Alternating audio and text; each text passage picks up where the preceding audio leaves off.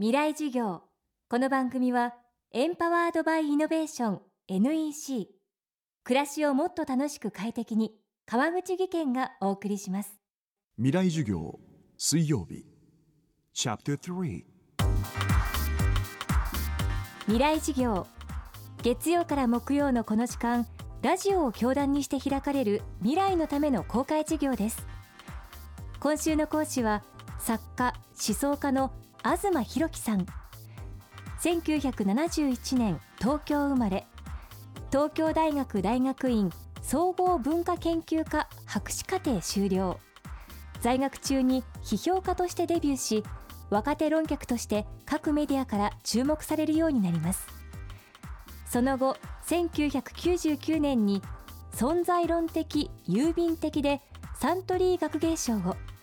2010年にはクオンタムファミリーズで三島由紀夫賞を受賞。現在は株式会社言論代表取締役思想地図ベータ編集長としても活躍されています。今週は弱いつながり検索ワードを探す旅を書いた東さんにこの本の意図と背景そしてメインテーマであるかけがえのない生き方はいかにして可能なのかというお話を伺っています。未来事業3時間目。テーマは観光客視線の大切さ。ここでいう旅行とか観光っていうのはある意味で本当の観光旅行の話じゃなくて別にあの生活習慣をちょっと変えてみようっておすすめなわけですよ。でしかもそれは無責任でいいし気軽でいいわけですよね。から生半可な知識でいいわけですよ。例えば全然知らないあのジャンルがあると初心者向けの入門書なんて読んだってどうせ深いこと分かんないから読まないっていう風にまあなっていくわけだんだん。でもそうじゃないんですよ。ねそれ入門書読んでいいんですよね。新書でいいわけですよ。でそれで生半可な知識でもちょっとなあのそういう別の世界があるんだってことが分かればそれだけで自由ってちょっと増えるわけですよね。でそういう意味でまあすごく広い意味での観光。だからそれは新しい映画を見たり新しい音楽を聴いたり新しい本を読んだりすることも一種の観光ですよね。そういう観光っていうのが大事なんだっていう本なんです。少しの自由を得るために意図的に生活習慣や環境を変えてみることが大切だという東さん。それはある意味無責任で気軽でいい。3115に誰もが萎縮したのを見てそう感じたのだそうです。ここであの言ってる3つの3つに分けるっていうのはその村人と旅人と観光客っていうのを分けてるんですよね。で村人っていうのはそれぞれの人生のホームグラウンドですよ。でこのリスナーの方々もそれぞれ専門を持ったり仕事をしたりしてると思うんだけどその自分の会社だったり自分の家庭だったりって村ですよね。でそこにいる自分は村人なわけですよ。でその村人っていうのが他の村に出てって例えば他の会社に行くと他のまあ全然自分の専門領域と違うところに覗きに行くと。で覗きに行った時にあの向こうのルールを分かろうと思ってもそれは分かんないことって多いわけですよね。で分かんないで向こうに失礼があっちゃいけないからじゃあ出てかないってなっちゃうと今度はもうみんなコミュニケーションなくなっちゃうわけですよ。相互無関心になっちゃう。だからそれ気軽に行ってもしかしたら向こうに迷惑かけるかもしんないけどそういうその観光客的な視線ってすごく大事なんだよっていうのが僕の主張ですね。で逆に裏返せば自分のホームグラウンドのところに観光客がやってくることもあるわけですよ。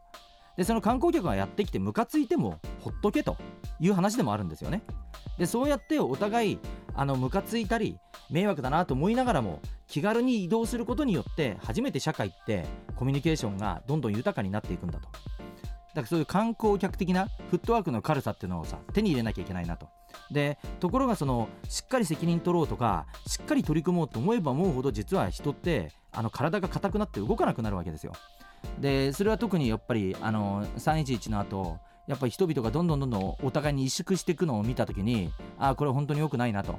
こう無責任でも身軽でも声を上げたり関心を持ったりすることってやっぱとっても大事なんですよね。そうじゃないとみんな忘れてってしまうから。だからまあやっぱり311の後の特に福島の問題についての萎縮する社会状況みたいなものを見る中でやっぱりそういうあの身軽さ観光客的な軽薄さっていうのがむしろ逆に社会にとってとても重要で必要なものなんだと思うようになったって感じですかね。この番組はポッドキャストでも配信中です。バックナンバーもまとめて聞くことができます。アクセスは東京 FM のトップページからどうぞ。未来事業。今日は観光客視線の大切さをテーマにお送りしました。明日は人間関係を断ち切る必要性をテーマに東博樹さんの講義をお送りします。川口技研。こんにちは。新井萌です。地球にも人にも優しい OK 網戸で気持ちのいい夏を送りましょう。萌えは網戸でエコライフ。川口技研の OK 網戸川口技研